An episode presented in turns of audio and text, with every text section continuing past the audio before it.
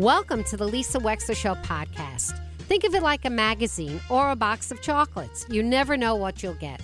From politics to pop culture, healthcare to legal issues, it's all here. And my behind the wheel chats are personal observations created especially for you on podcast only. Enjoy.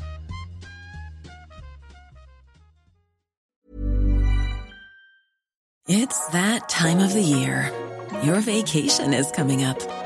You can already hear the beach waves, feel the warm breeze, relax, and think about work. You really, really want it all to work out while you're away. Monday.com gives you and the team that peace of mind. When all work is on one platform and everyone's in sync, things just flow wherever you are. Tap the banner to go to Monday.com. Ever catch yourself eating the same flavorless dinner three days in a row? Dreaming of something better? Well, HelloFresh is your guilt free dream come true, baby. It's me, Keke Palmer. Let's wake up those taste buds with hot, juicy pecan crusted chicken or garlic butter shrimp scampi. Mm. Hello Fresh. Stop dreaming of all the delicious possibilities and dig in at HelloFresh.com. Let's get this dinner party started.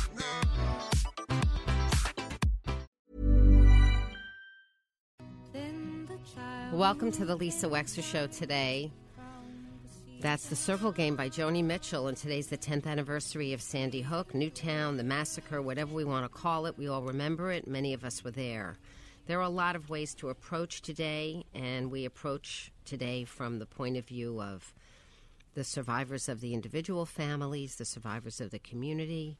But I actually wanted to talk with you a little bit about this as a broadcaster because 10 years ago I was broadcasting my show. I was sitting in a Westchester chair and all the news was coming out, and I was broadcasting from 4 to 6 p.m. So I thought I would invite a couple of buddies of mine that were sitting in this chair, which is to say in our Fairfield County region on WEBE, our sister brother station here at Connoisseur Media. And we have two giants of FM radio in the studio with us today Danny Lyons of the Lyons Den and Storm N. Norman of the morning show on WEBE 108. Hello, gentlemen. Hi, Lisa. Good morning, Lisa. So, thanks for coming in, guys. So, Norman and I were, I don't think the right word is reminiscing, No. but we were thinking about what happened and how we broadcast. And, Norman, you were saying right here in the hot seat, you were in Bridgeport at the time, right? Yes. Um, you know, I was on the air that morning, got off the air, and um, was supposed to do a live broadcast. I think it was a clothing, store Clothing in store. Westport. Just- yep. On Main Street. You mean you were, you were like remote? ready. Yeah, I was ready, Ready to to go. He was actually there. I think we called you Yeah. back. And, uh, you know, we got the phone call. Danny called and said, uh, you know, this is something's going on. And I came back to the station, but Danny Lyons was. Uh, You were the on the program air. director then, right? Were you? Were you the Uh, the guy that was the chief of? Uh, uh, I was, don't remember. I was music director. I might have music been program director. director, okay. at the time. Yeah. Yeah. So, what did So you? we came back. I came back. Danny was already doing whatever coverage he could with the information uh, that we are getting, and it, it was um, when you were getting phone calls, Danny. Uh, the early part of finding out about what was happening. uh, You, you mentioned uh, Well, the first phone call I got was uh, from someone asking why uh, they saw it's so difficult to talk about this. I, I just remember the day and the emotion that we were feeling. And the hardest part about being on the air is that we were getting information that we really couldn't put on the air because we couldn't confirm anything. well, right? that was So a we were problem that I had at four stuff- o'clock. I was repeating CNN, and they were wrong. Yeah, well, they had said originally it was the brother, They said it was the brother. and they there was al- only one teacher that was uh, shot. and they also said that the perpetrator had gone to kill the brother before going to kill the mother and the school. That's what CNN was reporting. I was listening At to four my in the broadcast. afternoon, or by four in the afternoon. Oh. They still quite weren't right. And then in the middle of my show, we got ABC News and a bunch of people to get it right. Yeah, it's so difficult because you want to be sensitive to you know the people that are going through what they're going through. So the first phone call I got was somebody saying there's what's going on. We, we're seeing state police and local police and fire uh, apparatus and ambulances rushing up Route 25. What's going on? We're like, not really sure. And I think I remember my Facebook post. I said there's a um, there's a lockdown at Sandy Hook. Let's hope it's not going to be a tragedy. I don't know why I even said that or why I put that up, but because I think there had something that had happened recently. Now, you guys are doing FM radio. Mm-hmm. You're supposed to be doing a lot of songs and catchy songs. That day, did you stop your Oh, yeah. regular programming? Completely. Yeah, and we had uh, I don't know how we ended up there in, in our studio at WEBE, but the uh, former mayor of Bridgeport was on with us, John Fabrizi. Well, he was doing talk shows on WICC. Oh, that's so right. Yeah. Coming from the educating, he was an educator. and Everything was, in still in the school same system. building. We'd be in WICC. Yeah, so we wanted to get his perspective on things. He helped us, you know, get the information across. But we were getting trickled in calls, and uh, one of the, the and I still have my notes at home. I have my no, my my notepad at home, and and one of the things I wrote down was twenty one children, six adults, and someone had called said they were friends with someone in the state police department heard this was happening and we couldn't put that on the air You couldn't put that on the air. we had no We're chatting with Danny Lyons and Storm N. Norman of WEBE 108. that's what was hard about it for us you know but it's not as hard as what everybody else was going through Right. so. And so, what about when the name started to become public? Do you guys, did you know any of these people? No, no, not at all. I mean, we were taking phone calls also. Um, something again that we don't usually do, playing music all the time. But you know, listeners were calling, concerned. Right. We had a lot of teachers that called that day. You know, saying what it was like from their perspective. Because again, we didn't really know anything until the official news conference happened, and. Um, who was the guy? Who was the guy? Um, Dan Malloy. Dan Malloy. In fact, do we have the clip? Let's play the little Dan Malloy, Andrew. He was just interviewed on TNH. These are his thoughts. I was in my office. I was having a meeting. Um, my chief of staff came in to, um, and pulled me out for a minute and said there'd been a, uh, a shooting at a school, and and and the reports are that there's you know one person injured, or, or I may have said, uh, that, you know, that the person had died. But you know, I used to be a prosecutor in New York City, and when you have a unusual shooting at an unusual building and there's one person injured, it's usually a domestic situation. Um, and so I, I said, keep me informed. And he went back in his office. I went back to complete the meeting and got an update and then got an update and got in the car, quite frankly, uh, understanding that this was a far more serious uh, um, event than anyone could have imagined. Um, and uh, and then, of course, the rest of the day until I think about 11 o'clock that night, um, I was uh, largely at the firehouse in, uh, um, in Sandy Hook. Uh, I think I left after after we had informed um, the families of, of the situation as we understood it um, uh, with some finality. I think I left for maybe 25 minutes to do a briefing with the press and was back there and trying to console and uh, individuals and organize um, the response and, and that sort of thing. I was reading an interesting account that we're chatting with Storm N. Norman and Danny Lyons of WEBE 108, and we're talking about the fact that it's the 10 year anniversary of Sandy Hook, and we'll get into a lot of different aspects of it, but I really wanted to begin with broadcasting it.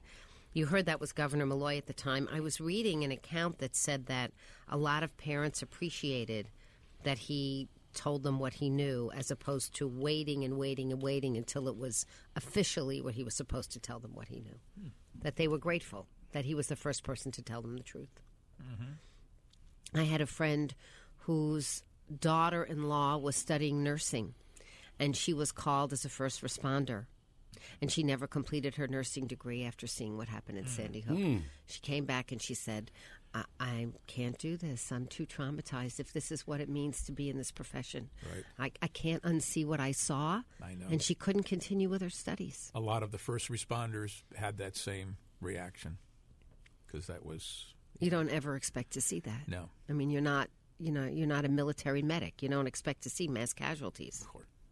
And the call you can imagine the call of the families and the time that they're waiting outside so you know that what you just said about their appreciation for governor malloy telling them the truth of what they knew at the time you know difficult And, and then, Yeah. like you know, the days that followed the, I don't know, I don't want to be disrespectful to say the, the circus atmosphere that mm. was there with the media and the the. You know the big flagpole on 25, and that was a staging area for all the morning shows there and hosting. And it was like, oh my goodness, you know this is this is Newtown. This is a little town. This is Sandy Hook. What happens here? And then it just um, I drove there that night. you did that Friday night because I have a friend who I had put on the air that day. He has a six year old. So it turned out I thought that his kids went to Sandy Hook School. They were one of the only people in the neighborhood to not. They went to a different school. But he had a six year old and I think a 12 year or 13 year old. And all of his kids' friends went to Sandy Hook School because he lived right in the neighborhood. I passed Adam Lanza's house because he lived around the corner from him. And it was all with black tape. It, I just never forget this huge, if you can imagine, double, triple wide black, you know, duct tape with a big X across the house. It was wild. It was wild. Well, All right, guys. Thank you for uh, yeah, thanks for coming in today. Share. You know, one of the things that uh, people ask me if I was there, you know, if I was on the air and stuff, I have like um,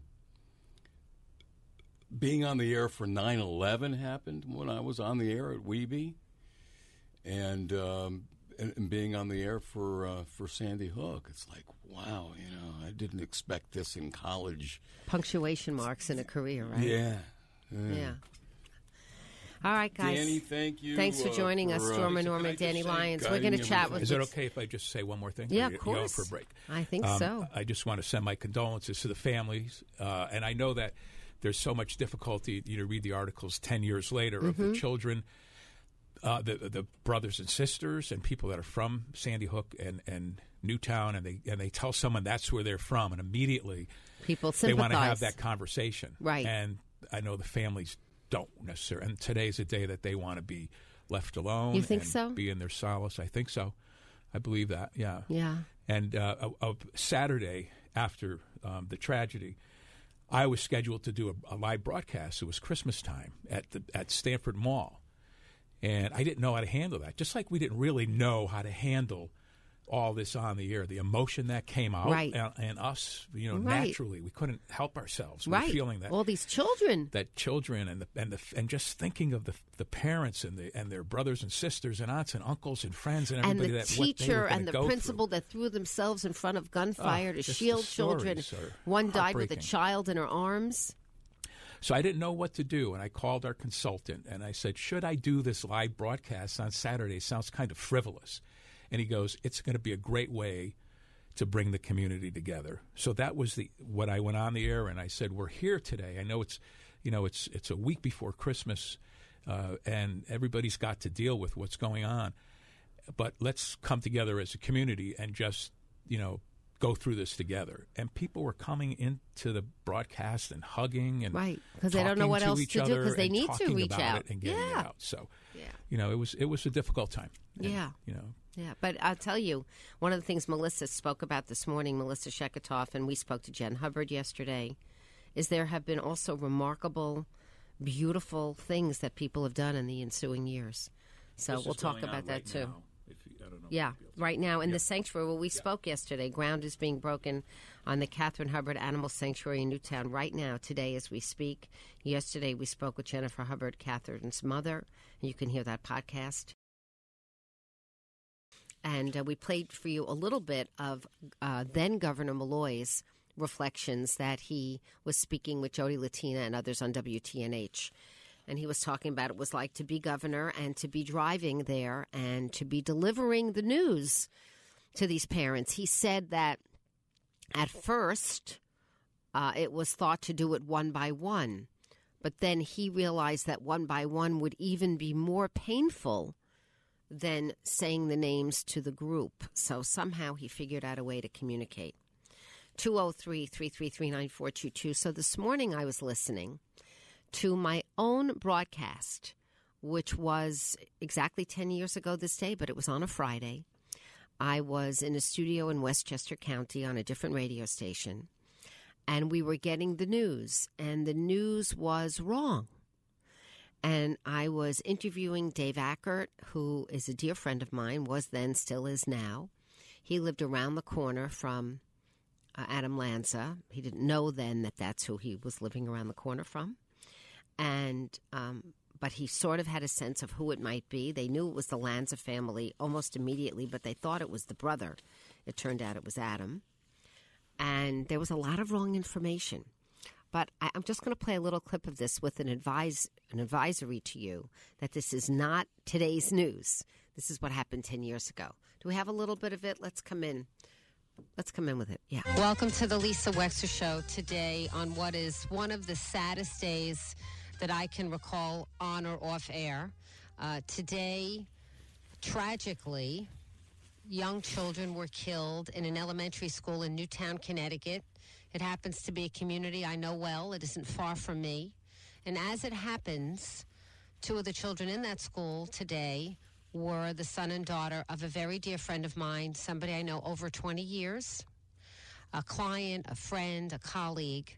And Dave Ackert has agreed to come on the air with us right now to talk about the experience of being a parent of two children in that school today in Newtown.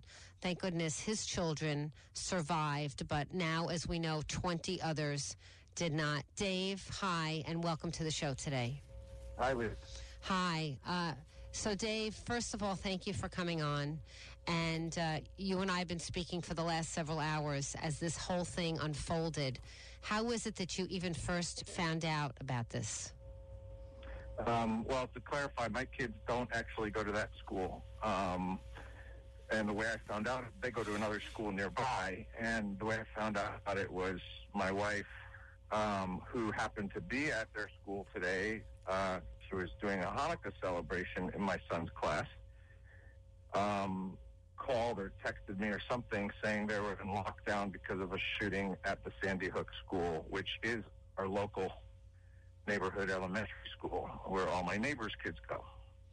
Uh, okay. All right, Dave. I misunderstood. I thought that your kids were actually in the school today. So, but your but your kids were also on lockdown because of what happened in the neighborhood. Yeah, I think uh, all the schools went on lockdown, um, and so I was basically my wife's lifeline while she was huddled behind a bookshelf in my son's classroom with him and his friends. Um, nobody really knew what was going on, and um, so she and I had, you know, we were texting back and forth as updates were coming in.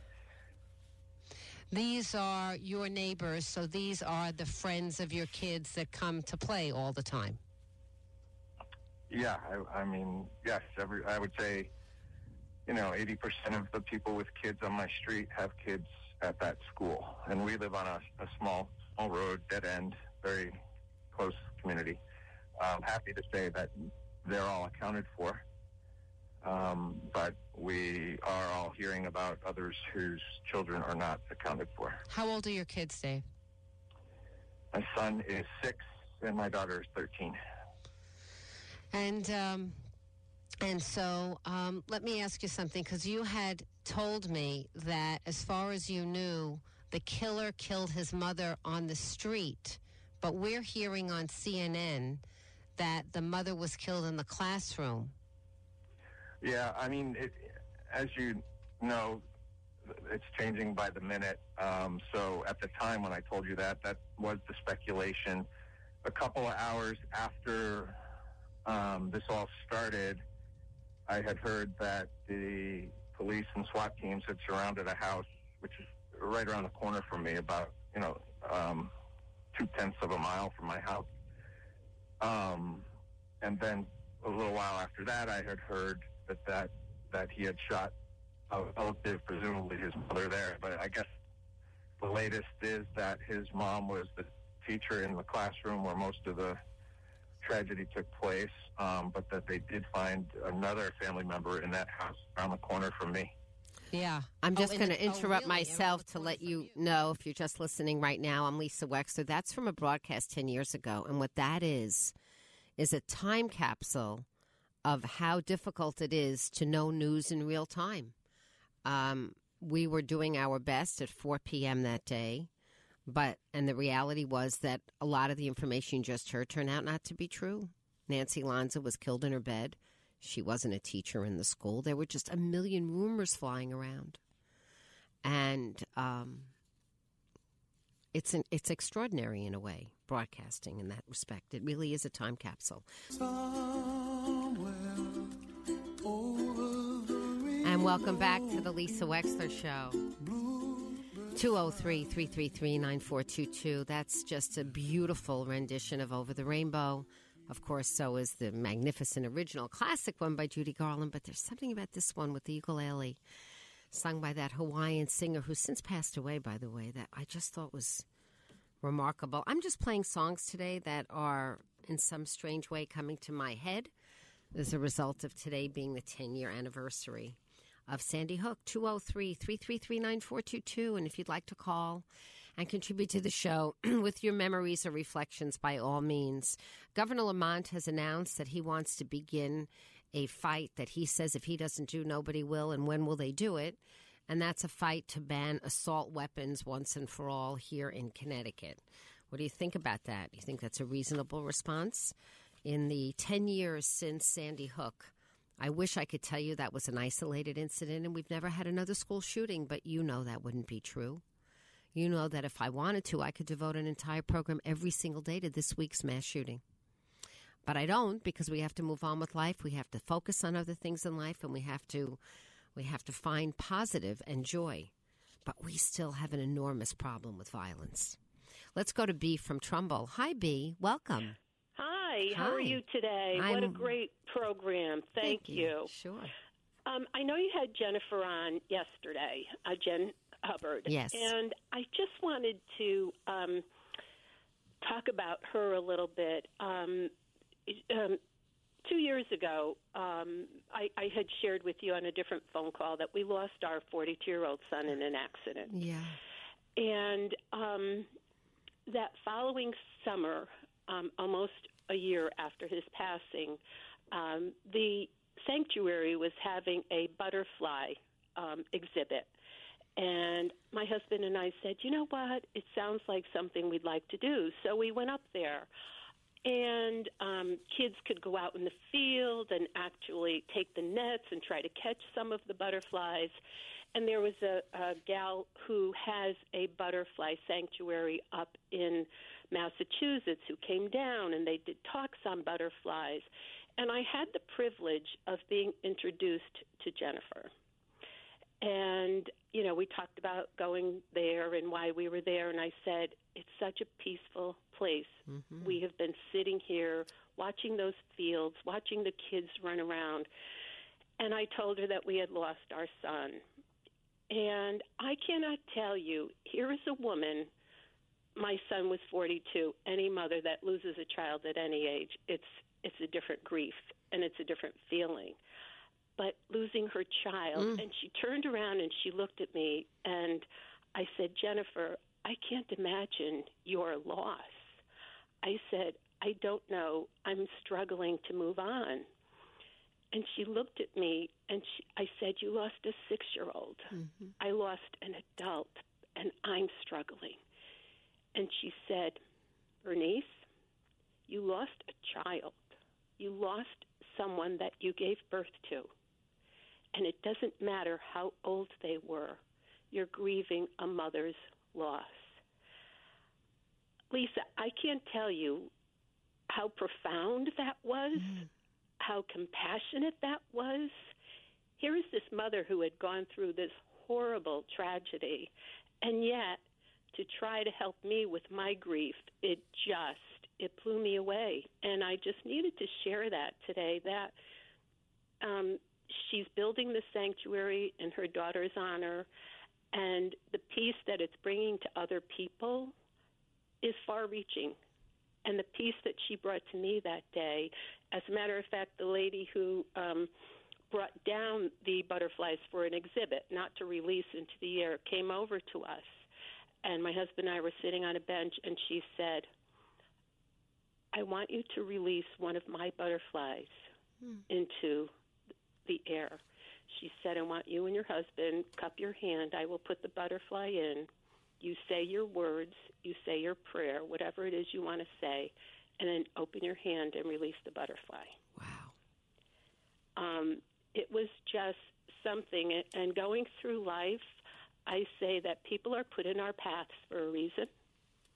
I believe that. Um, and I have found that to be true. I just needed to share it today because I I think her kindness and her compassion just really truly comes from her heart. Yeah, yeah, she's she's an extra.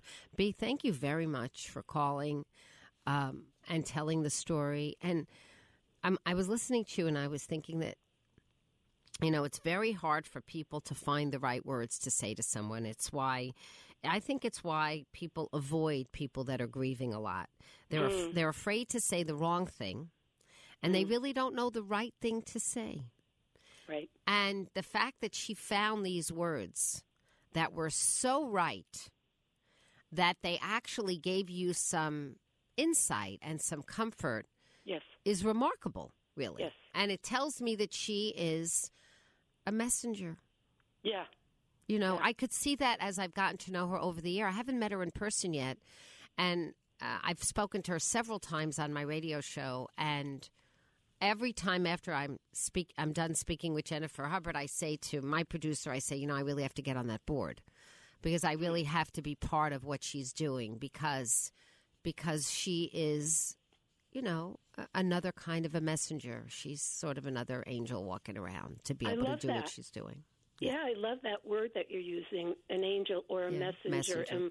And one program she has is for seniors who um, can no longer afford to take care of their animals, Right. whatever. Mhm. Yeah. And that's something that's very near and dear to me. And um, you know, we definitely keep that in our our um, contributions. But uh, she just is a messenger, and I thank you for taking my call today. But I needed to share that Thank after you. hearing her and today crying so much Oh, yeah. and remembering those words.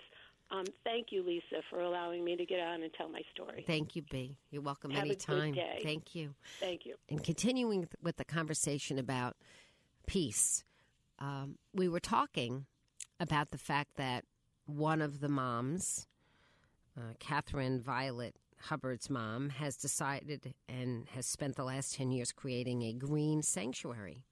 And there's a big article today in the hour about how there is, there is scientific proof, as if we needed it, that green spaces offer healing powers.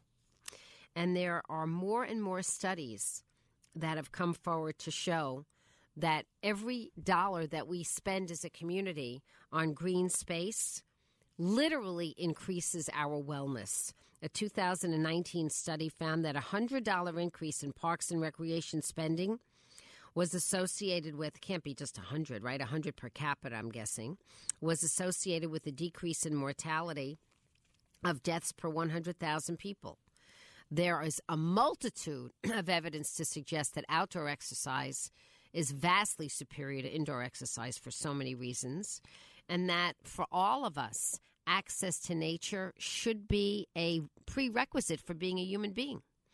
According to Connecticut's 2020 Forest Action Plan, more than 60% of Connecticut is forested. Our cities have the most urban tree cover in the entire country.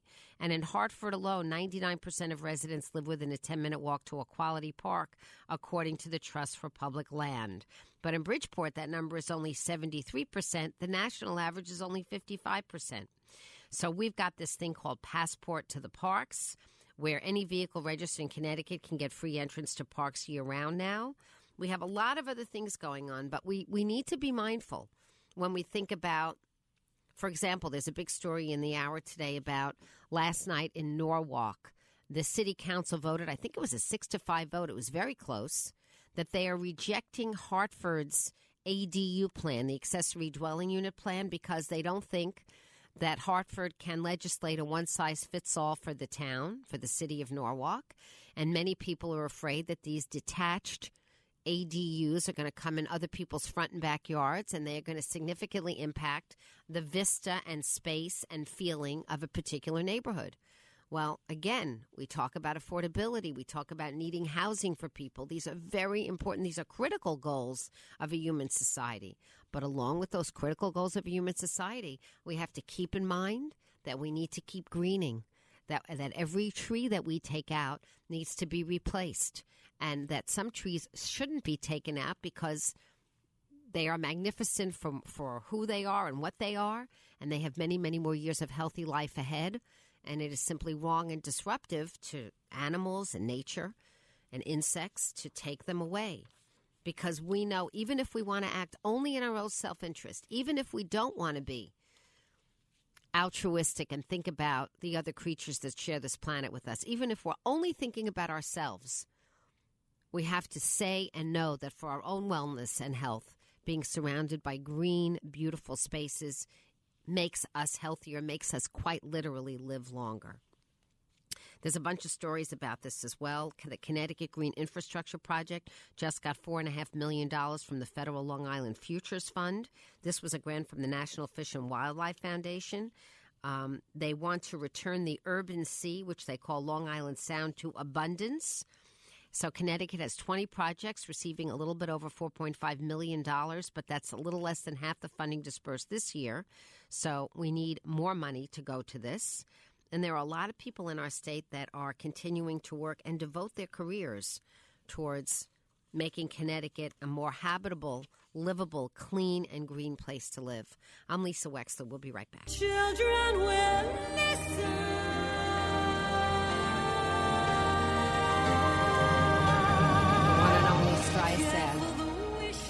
Oh, ah, wishes are children. Oh, I'm just I'm just going to fall into my music today.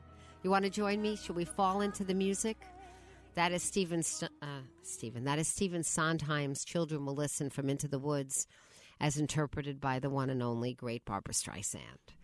And I highly recommend her the Broadway album, which is where that particular cut comes from in case you want to buy an album, in case you know what an album is. 203 333 9422. Children will listen. Careful the things you say. Children will listen. You know, it's, um, it's so painful and difficult to think about what happened 10 years ago because you really don't know where to turn, right? uh, in some respects, you hate to voc- focus on the perpetrator because, to some extent, there's sort of a sick, twisted idea out there that a lot of these perpetrators they want the attention. They go on social media. They are embroiled in their hate. They they lavish and and somehow sop up attention for this. And so, to some extent, people don't really want to talk about these perpetrators. It's um, it's an easier, more sympathetic, and frankly, more just conversation to talk about the life and times of the victims who were snuffed out and how great they were and how remarkable they were and how unfair it is. But, but it's not a one off. We have a lot of other people walking around that think it's okay to take up an AR 15 uh, Bushmaster rifle, which is what Adam Lanza used, and he also had a Glock and something else. You know, and go ahead and do this. And it's not history, it's a historical event in a current event conversation which is why I really do think it's important to to to lay blame where blame is due, to say this is a combination of causes and it didn't have to be this way. And how do we avert the next mass casualty event? And and it's and it was interesting speaking with Jennifer Hubbard yesterday because she knows more than most that Nicole Hockley, for example, partnered for something called Sandy Hook Promise. And what is their promise? Their promise is to reduce gun violence.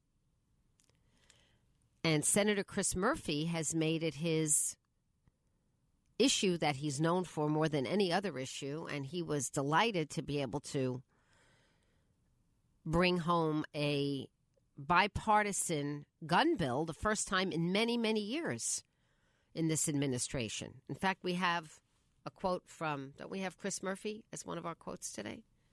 Let's hear him. This is Senator Chris Murphy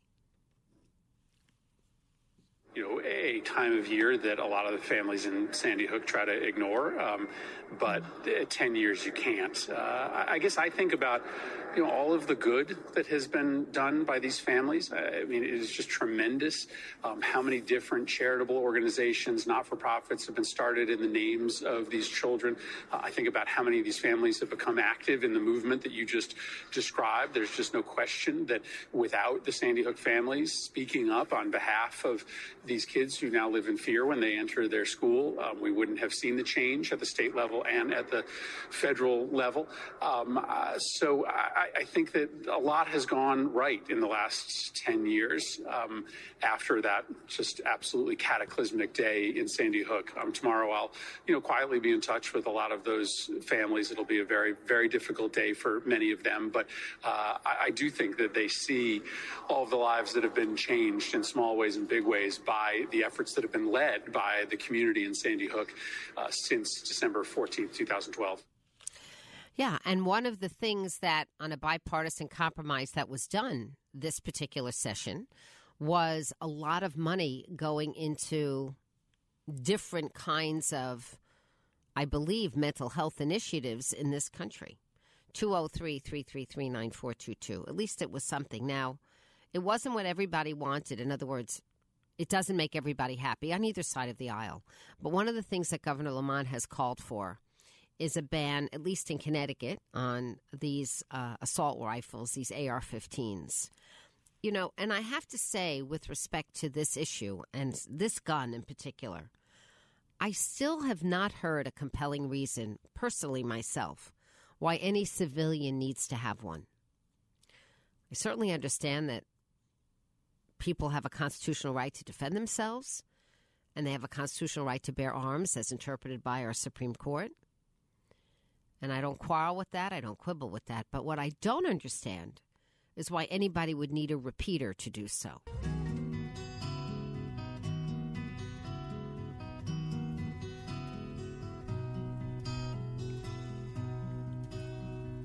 Yesterday, a child came out to wonder. Caught a dragon fly inside a jar.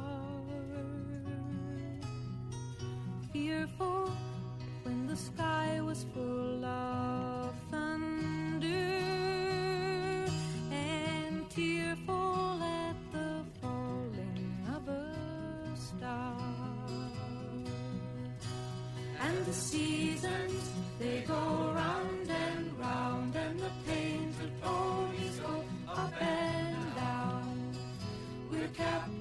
on a carousel. of time. we can't return,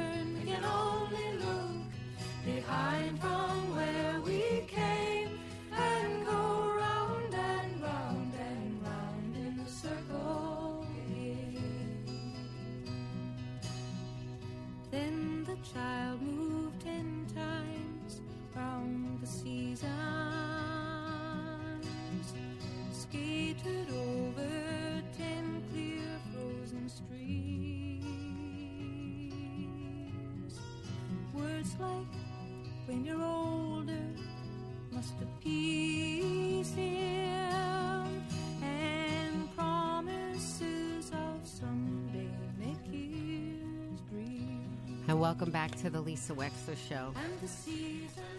And the heartbreaking song, Joni Mitchell's The Circle Game. Lieutenant Governor Susan Bysiewicz is with us in the studio. So is Wayne Winston.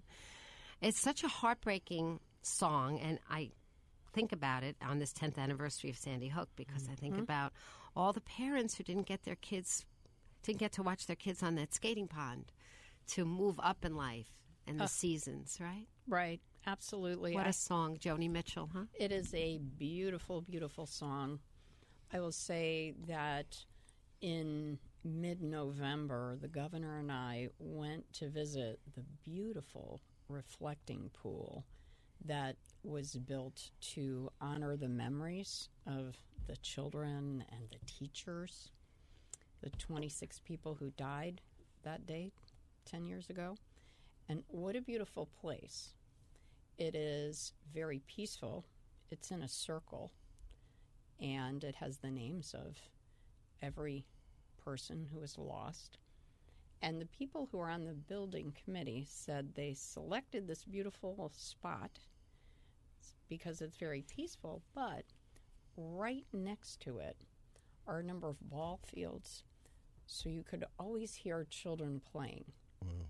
So, what a beautiful way to honor the memory of those students and the teachers. Did they put Nancy Lanza's name there?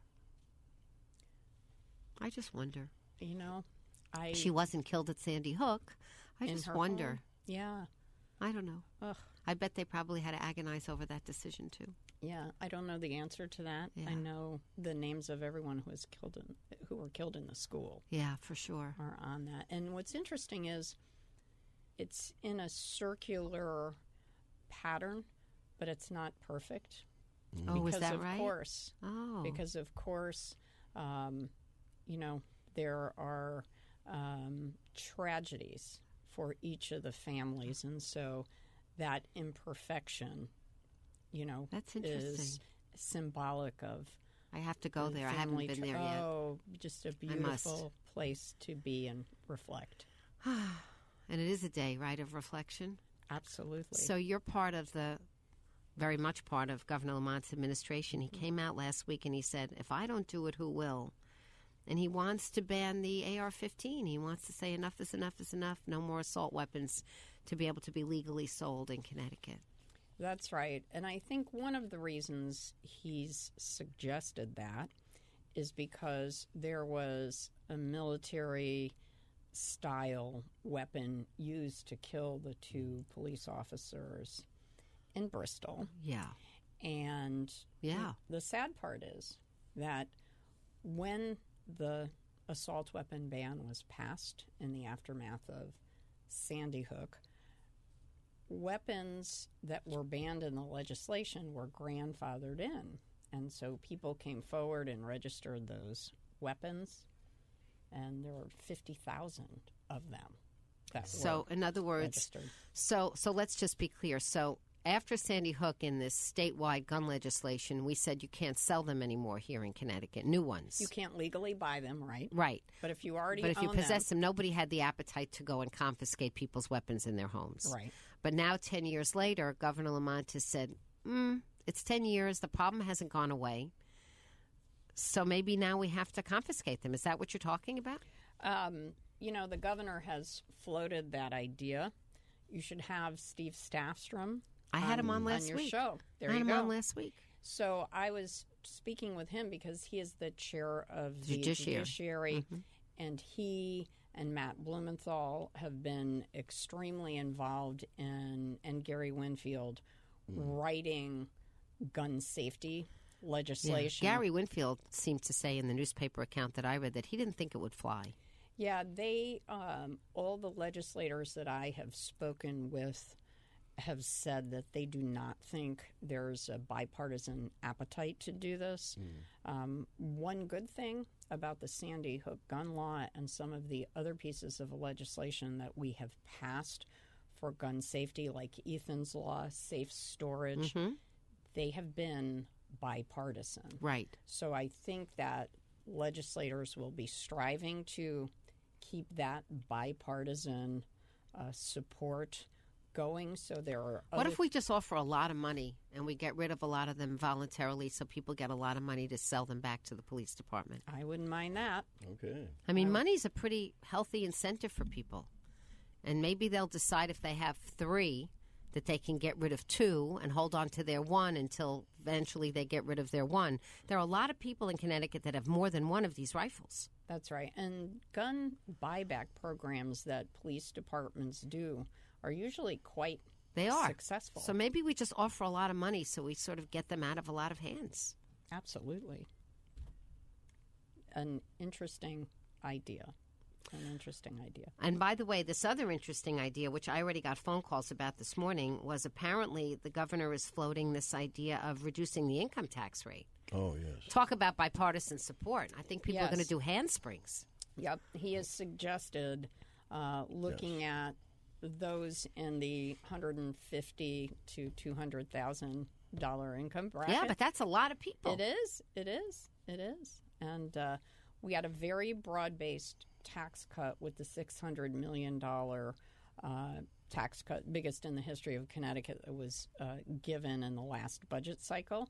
So now he is and our administration are looking at what can we do for relief because inflation is starting to come down. You know, gas prices in my area, two ninety nine. Finally, home heating oils coming down, but people have been through a lot, and energy prices. Um, you know, our electric prices are going to be high. Yes. So we want to try to do something to help families. We're chatting with Lieutenant Governor Susan Bysiewicz, and Wayne Winston is also in our studio. Uh, Lieutenant Governor, how how involved are you with the policies of the Governor Lamont administration? Does he consult you before going ahead with something? Does he let you know after the fact? This is what we're doing. I'm curious. Is it So- what kind of a relationship do you have? So we have a we have a very close relationship. We talk uh, every day. Uh, you know, usually in the morning, usually um, in the afternoon or the evening. Uh, I am the governor today because the governor is out of state. oh, is he? Okay. He is. So we talk, we run ideas uh, by uh, one another. Um, and I think almost always we're on the same page. Okay. Every so often we have some some uh, things that we disagree on.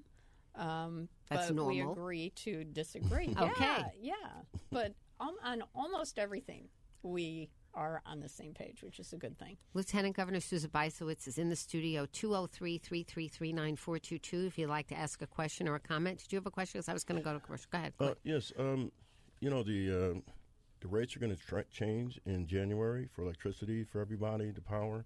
Yep. Is there anything that we can do, or the state can do, to change that whole crazy consortium thing that we have going on, that continues to do that every year? Yeah, so we you will see a very big effort from our energy uh, legislative committee to look at. Was that Jonathan Steinberg? Wasn't he just Jonathan Steinberg from Westport? Of Westport, Of course. if- exactly, and Norm Needleman Okay. of Essex. Uh, the two of them are the co-chairs of that committee come January. So that is going to be a huge focus of legislative I, activity. I think that they need to look at restructuring Eversource, and I don't think people have the real appetite to do it. But in my opinion, it, yeah, no, the how do you deregulation have- has been a disaster. It, it has. It was done more than a decade ago, but how do you have an increase of 40%?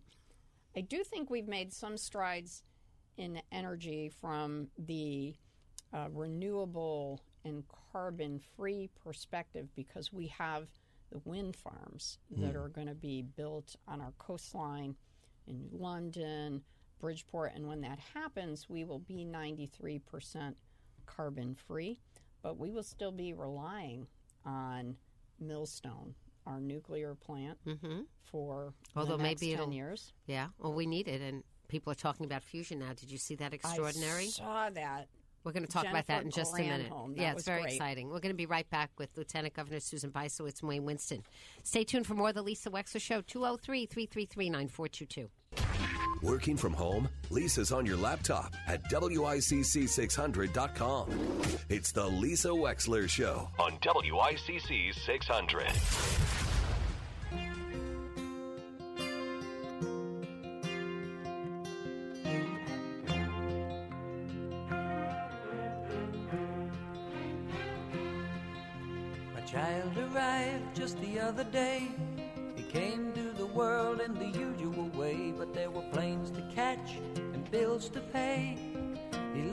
Learned while I was away, and he was talking for I knew it. And as he grew, he'd say, I'm gonna be like you, Dad. You know I'm gonna be like you. And we're And back cats in the cradle with Lieutenant. Governor Susan Bysiewicz and Wayne Winston. And we're talking about the cats in the cradle. Right? Right? You bet. So it is the 10th anniversary of Newtown. We're coming into the last 10 minutes of the show. And Lieutenant Governor Susan Bysiewicz, you want to talk about a different, frankly, far more common, prevalent kind of violence. And that is domestic violence, even though I think we should use the word family because domestic sounds too peaceful, doesn't it? It it does, Sort of an oxymoron and usually term. it's violence against women. Yes, but it on occasion, on occasion, it is against men. It is, but it's mostly against women, and we're women, so let's talk about so that. let's talk about it, and and it is a huge public health pandemic because one in four women have experienced it. So domestic violence is a public health problem more prevalent uh, with women than diabetes and breast cancer combined.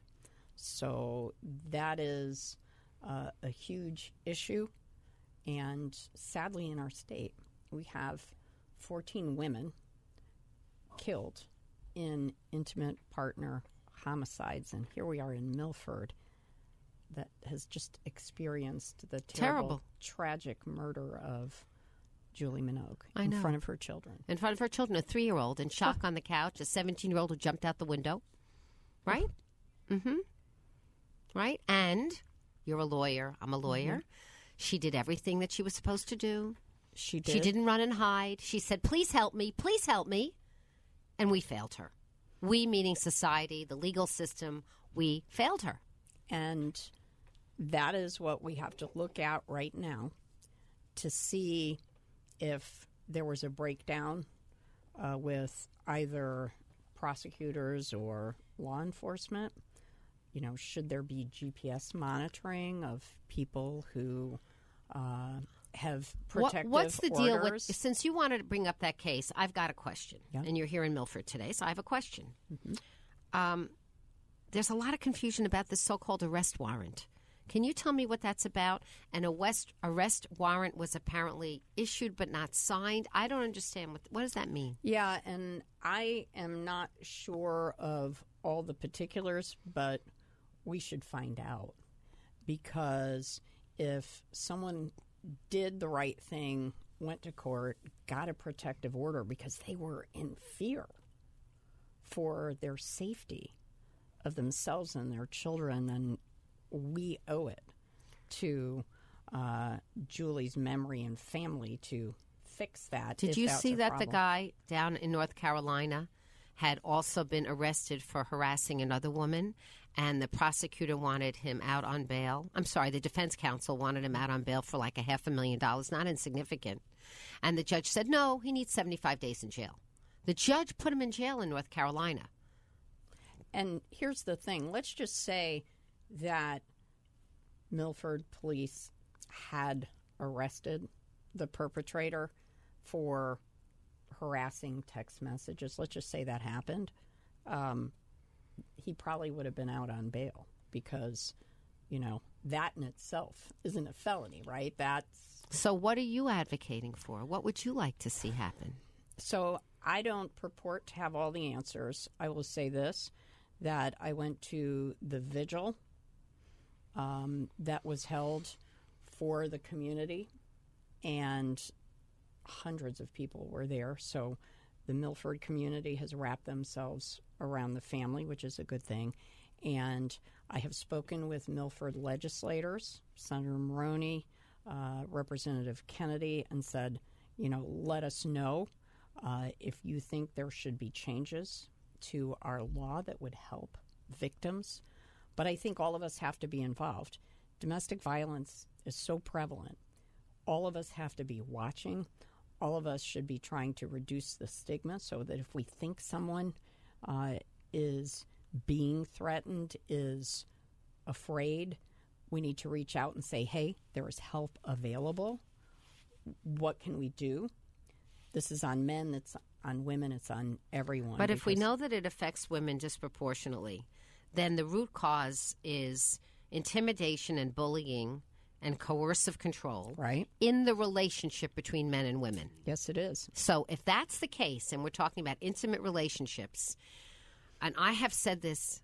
If I'm if I'm talking to you, Lieutenant Governor, as a mm-hmm. policymaker, I have advocated on the radio for the 16 years I've been on the air that it is far more important for our young people in middle and high schools to be learning how to parent and how to be a partner than it is to learn trigonometry. I mean, if in a finite resource of the world of information that is really helpful to society, human beings, men and women, need to learn in school, because they're not learning it out of school, how to relate to other people.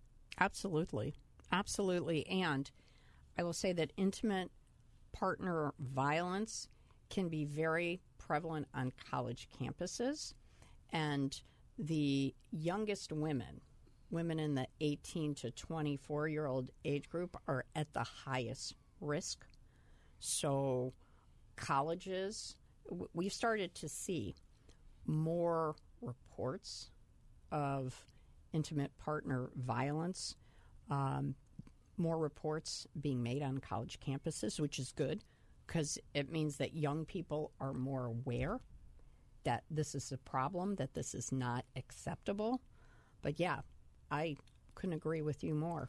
I mean, we have to, if, if parents either are not modeling, or they're in single parent homes where there isn't a model, or they're not capable of having these conversations with their own children, which is also very common. It's hard to have these conversations sometimes with your growing teenager about what does their relationship look like and show me your Snapchat and let me see what you're texting. There's a lot of normal, healthy boundary setting and separation that goes on in adolescent life between adolescents and parents.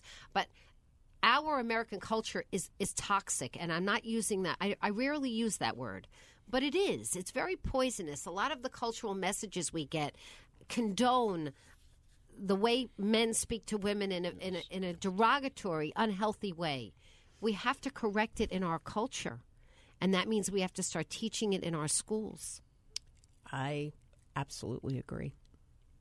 I agree. So you know when you talk, go ahead, Wayne. Go ahead, chime in. You got a minute. Go ahead. As as Male a male perspective. Yeah. As a male, Do we get to hear from you? Go ahead. Everything. Are we allowed? Go ahead. Hey, listen. Are we you guys allowing you on? Go ahead. Appreciate it.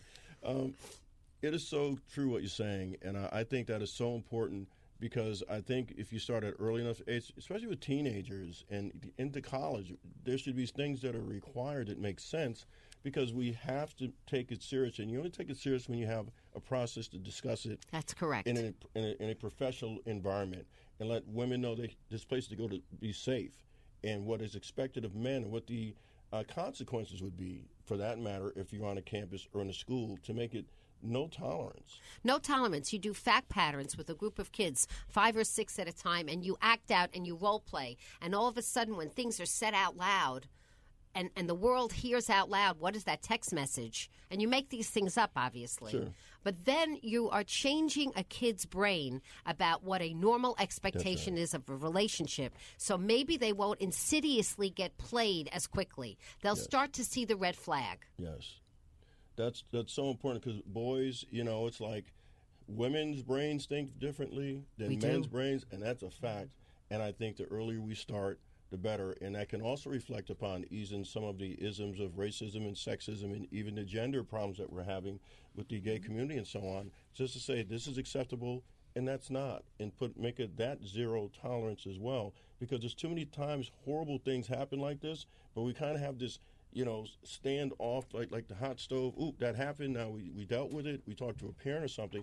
We have to create a system that says this is how we deal with this particular problem and have the discussion about what is right, is wrong, and the consequences thereof. So I think that we're on the right track, and I'm happy I'm in a state where we have these types of shows and a lieutenant governor um, who is responsive Um, and even the show, Lisa, as, as I've said before, being on the show is important because we have voices that don't normally get, get heard. And I tell her always there's no white Jewish attorney, a black man anywhere in America. I think we got the loves only this. show. Wayne's on every week. He loves this. I love it. I love it We're too. it. I love it too.